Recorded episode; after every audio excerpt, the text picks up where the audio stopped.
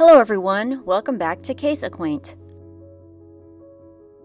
You have found episode 9. Today, we tell the story of a young woman who had her whole life ahead of her. She had started a new job as a deputy sheriff of the community in which she lived. Her future was bright. Then her plans began to unravel due to abuse and harassment, which ultimately resulted in disaster and unimaginable heartache for her family. This young lady's family has been searching for answers and justice for nearly 30 years. This is the story of Robin Abrams.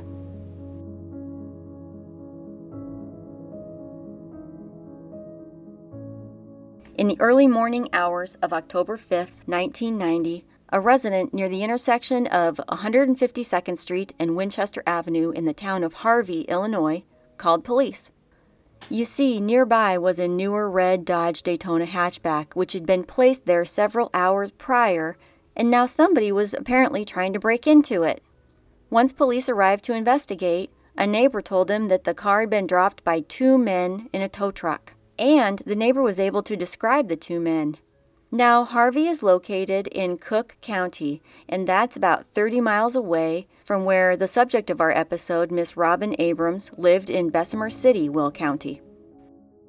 Could it be assumed that the people who dropped her car in Cook County hoped it would create a sufficient amount of confusion to buy a few days before her car was spotted and connected to a missing person? Well, Cook County law enforcement contacted Robin Abrams' home and informed the family that they had the car. When Cook County was told that a missing persons report had been filed for Robin, Cook County police turned the car over to Will County, and thus began the mystery of the disappearance of Robin Abrams and the shameful cover ups that ensued and to this day have continued to stunt progress on Robin's case. So let's go back in time a little further. A time when the owner of that newer red Daytona was working at McDonald's in the town of Frankfort, Illinois. That's in Will County. Robin, who put herself through college and was back home and making her way up through management at a local franchise, became acquainted while at work with an older man named Tony, a customer and also a supervisor for the auxiliary officers at the Will County Sheriff's Department. His full name is Anthony Marquez, and the two had a shared interest in law enforcement, Robin's dad being a former police officer and Marquez being a current deputy at the time. So by the beginning of 1988, Robin had been hired as a sheriff's deputy for Will County. She and Marquez continued developing a relationship, which became intimate, according to court records, in May of 1988. But soon thereafter, Robin was understandably disappointed to learn that Marquez was married. She ended the relationship, but their breakup was acrimonious. By October, coworkers observed bruising on Robin's face. After much discussion and denials by Robin, she finally admitted that her ex boyfriend and her current supervisor at the sheriff's department had struck her when she tried to break up with him. As a result of this incident, Robin was ordered to have no contact with Marquez beyond her duties as a deputy. By this time, Marquez had started to badmouth Robin to other officers in the department, saying she couldn't handle the affair, she had mental problems, despite Robin's history of being well liked by all coworkers and managers over the course of her career. Robin made attempts to reason with Marquez in order to save her job and her reputation, since she had to work for him and with his friends, but for that, Robin was reprimanded.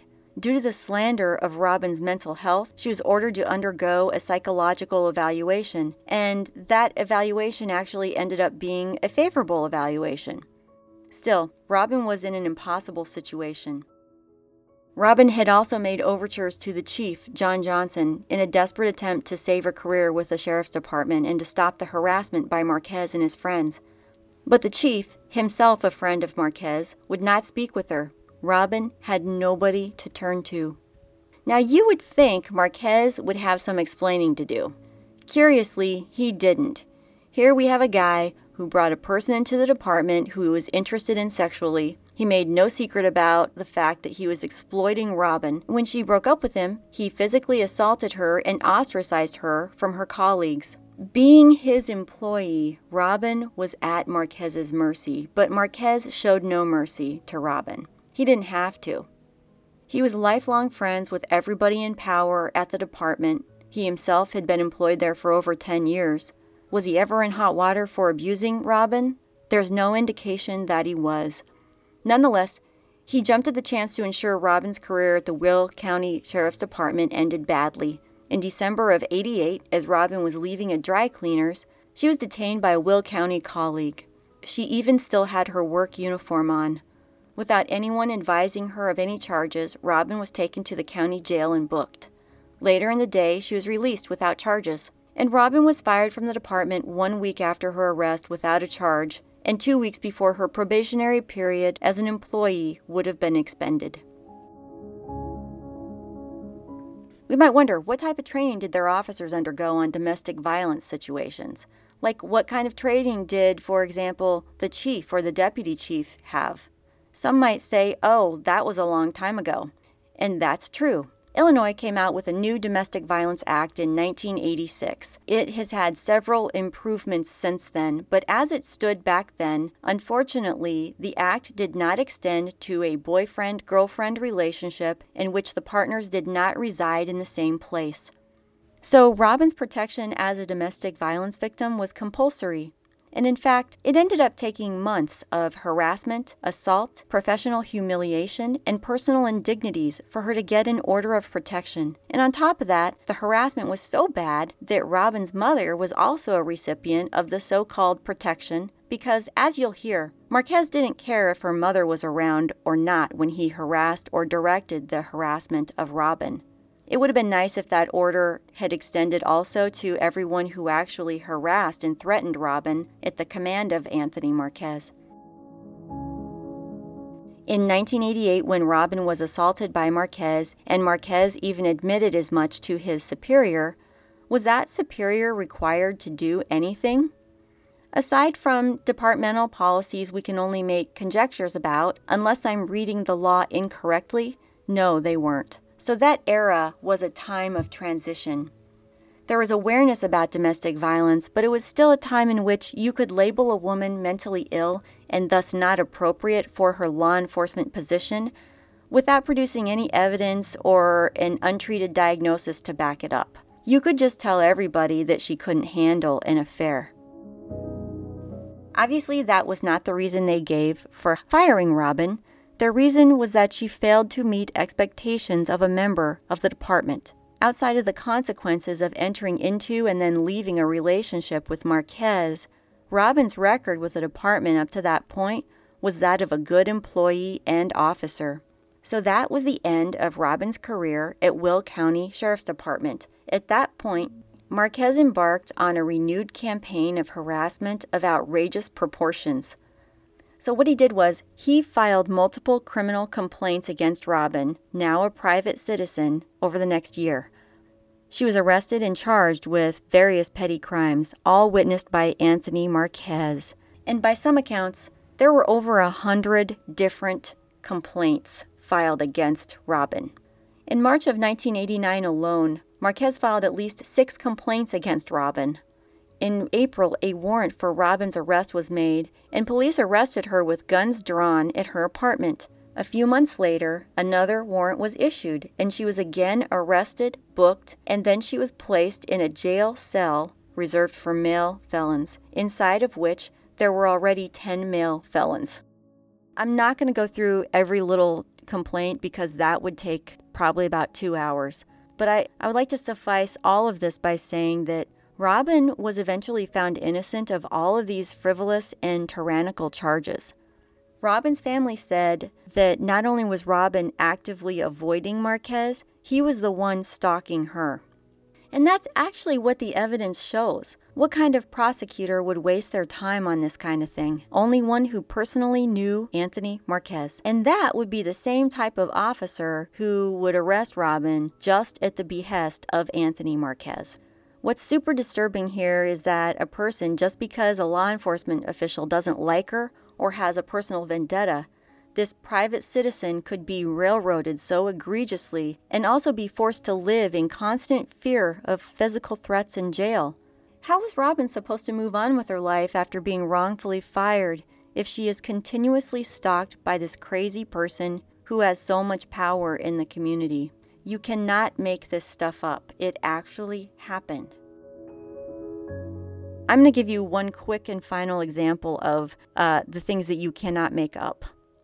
One time, Robin was arrested because Marquez filed a complaint that she had violated an order of protection against her on behalf of Marquez. But they eventually had to release Robin because after being booked, they found that no order of protection had ever been granted.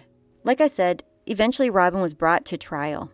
After she was found not guilty of all of those ridiculous charges against her, a judge had finally had enough, for the time being, of Marquez and the Will County Sheriff's Department's abuse of its power. Robin and her mom were granted an order of protection from Marquez in November of 1989. A lot of things that Robin's family says happened, and sometimes they found out later, didn't make it into official police reports.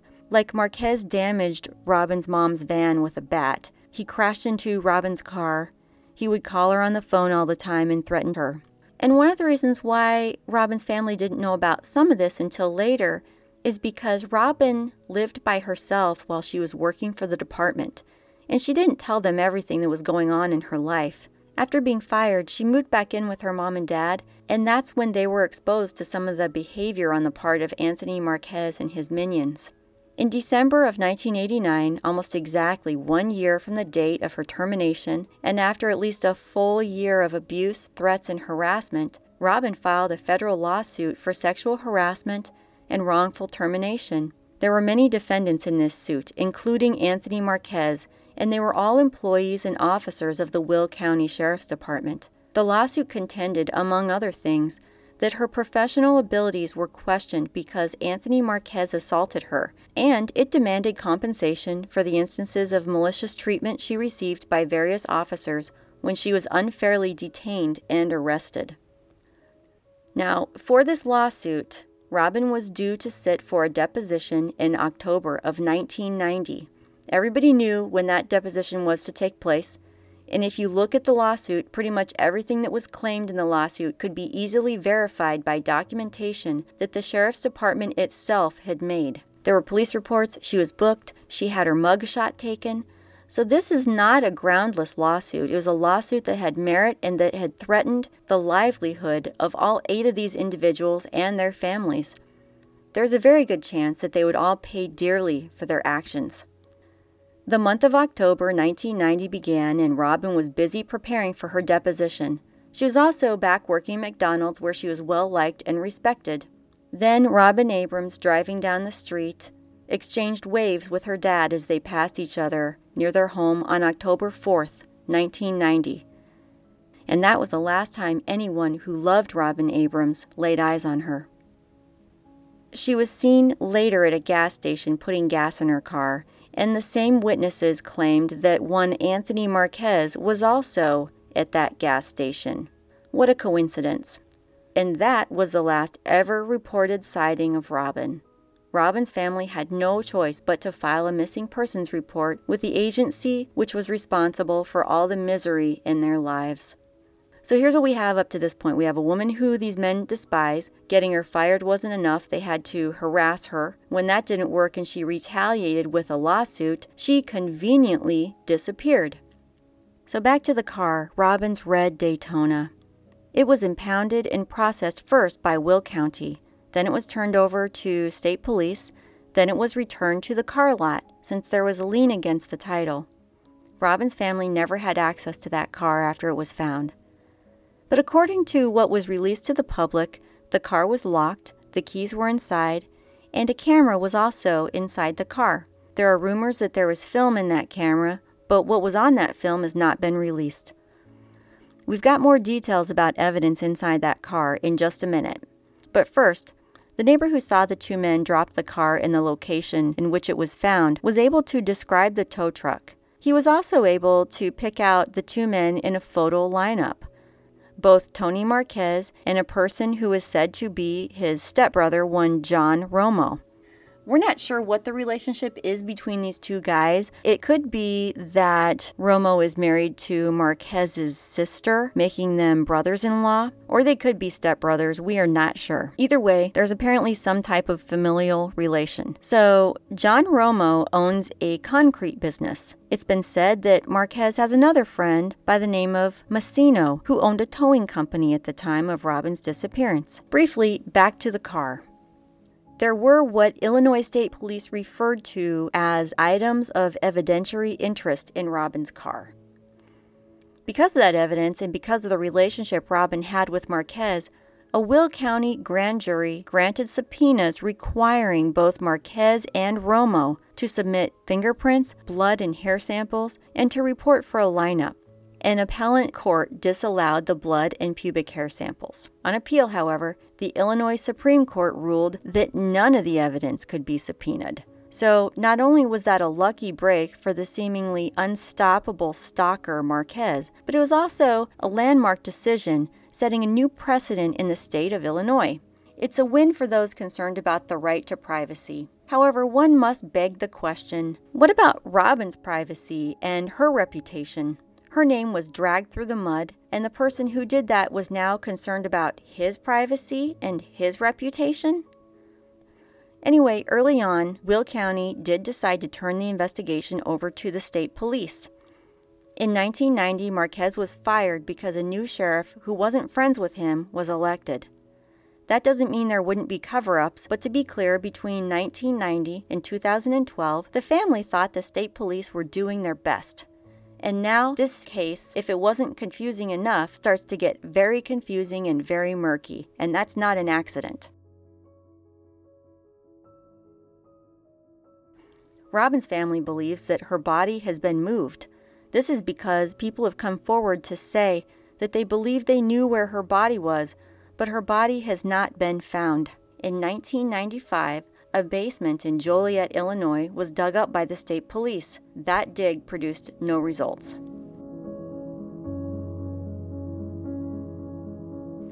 But beginning in around 2012, the family was approached by some individuals who had information to share.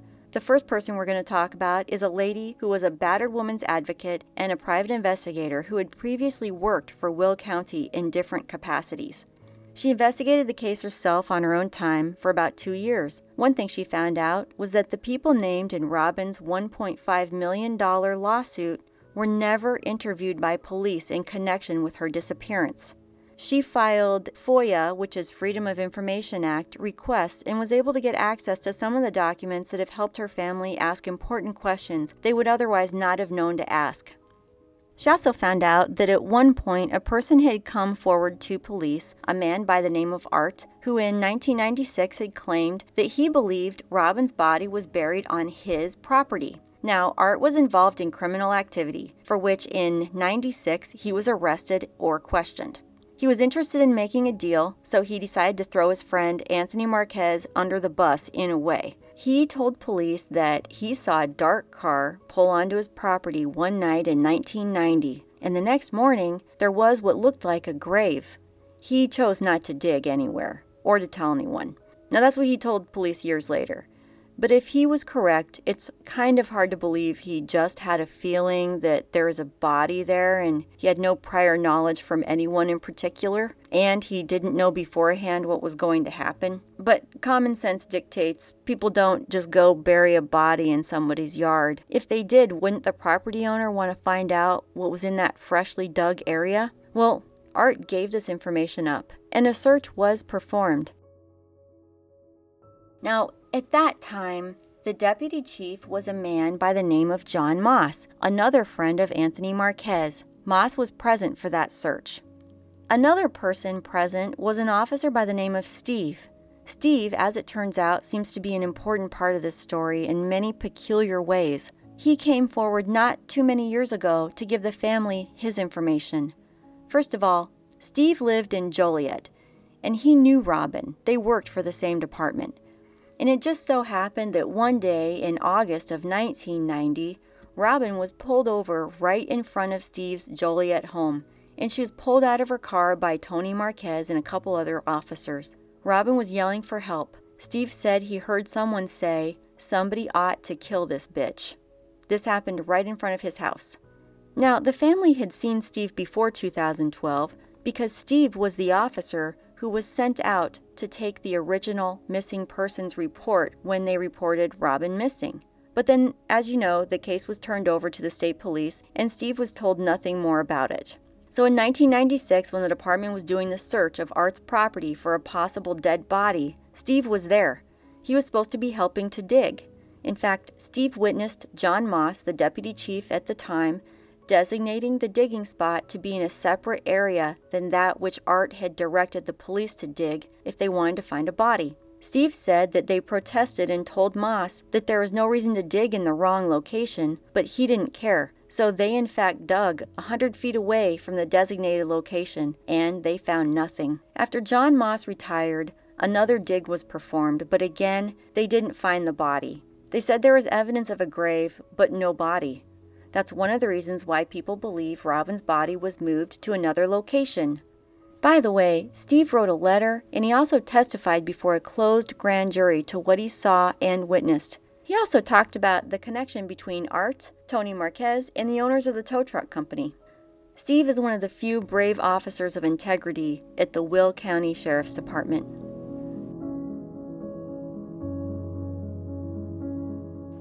February 2015. Another letter was written to the family. This letter referred to a property in a rural area of Will County.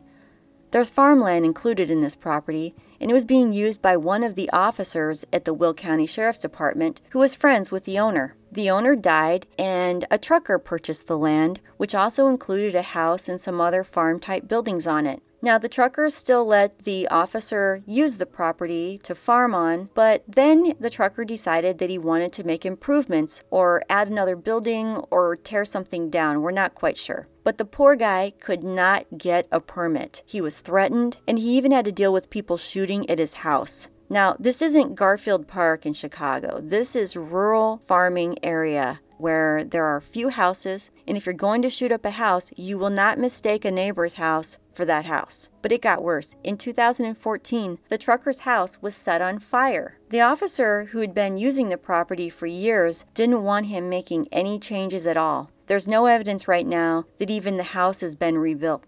You have to ask yourself why can't a man build a barn on his own property? Why would anyone think that they have the right to tell him what to do?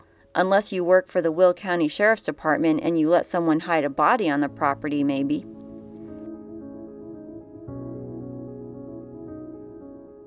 That brings us to the digs you'll find recent articles about.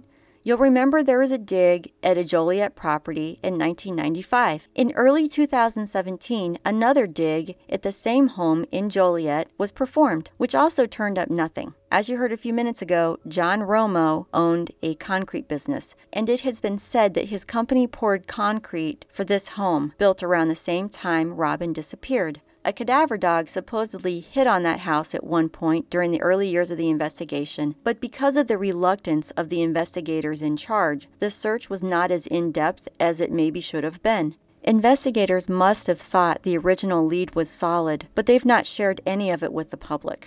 Robin's sister Jody has been vocal about this case at times over the years. She's even been told by the investigators in charge of bringing her sister's murderers to justice that her efforts to call attention to Robin's disappearance have delayed progress on this case. This is nothing more than a smokescreen, an attempt to hide from those questioning the abilities or motives of the detectives. Robin's family has no reason to trust authorities in this particular situation. Robin's mom died in 2004, and her dad passed away in 2014.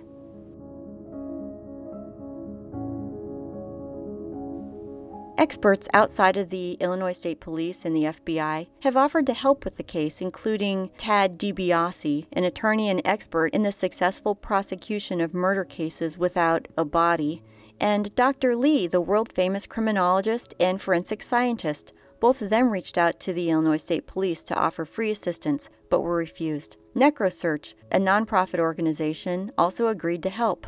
They were rejected.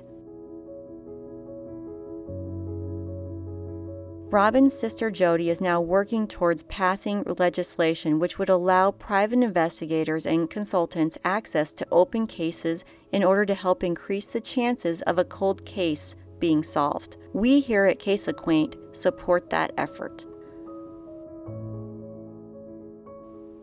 Robin Renee Abrams would be 55 years old right now. She was only 28 when she disappeared on October 4th of 1990. You know, I've noticed a trend over most of our episodes, and I'm not going to say I'm proud of this trend, being in general an enthusiastic supporter of law enforcement. I know it's a hard job, but that trend happens to be some questioning on our part at Case Acquaint of the investigatory acumen of some of these departments.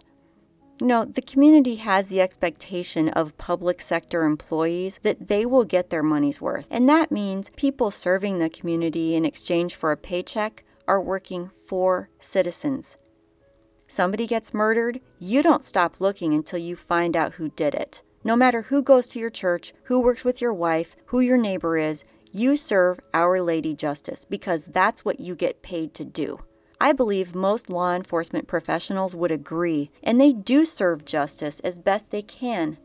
But in cases where families are hurting because somebody isn't doing their job, there needs to be some recourse or process by which other means of solving the case can be utilized.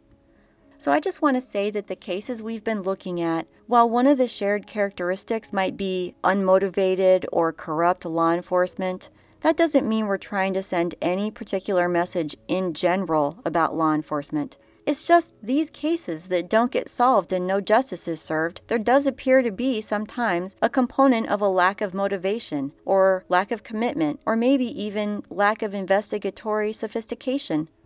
There's something wanting in these investigators. If you are one of these investigators, Feel free to contact us to set us straight. We'd be happy to hear your side and even give you a platform to communicate your perspective to the public. That said, if you'd like to find out more about this particular case, there are several avenues you can explore. We would recommend that you start at the Facebook page called Help Find Robin Abrams. During our research, we stumbled across that page, and through that page, we were directed to a podcast on which Robin's sister, Jody, appears in an episode. Jody did an interview, and if this story interests you, it might be something you want to listen to. It's called The Unfound, and there's a link to that episode on the Help Find Robin Abrams Facebook page. The way Jody talks, her frustration, but her tenacious hope is inspiring. I'm sure Jody would say that she doesn't have a choice, but she does have a choice, and she chooses to fight for her sister.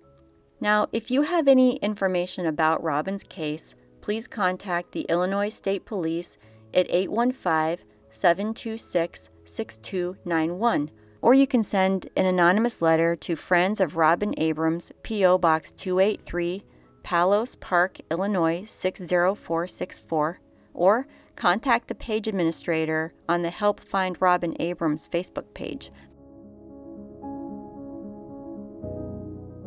Finally, we want to thank the listeners who suggested this story. We don't usually do high profile cases, but this case, while it's gotten so much attention from the media over the years, is so unjust and something needs to be done. I really hope that we here at Case Acquaint have played a small part in trying to draw more attention to this case, and we see this case closed very soon, and the murderers of Robin Abrams finally brought to justice. Thank you for listening. We'll talk again soon.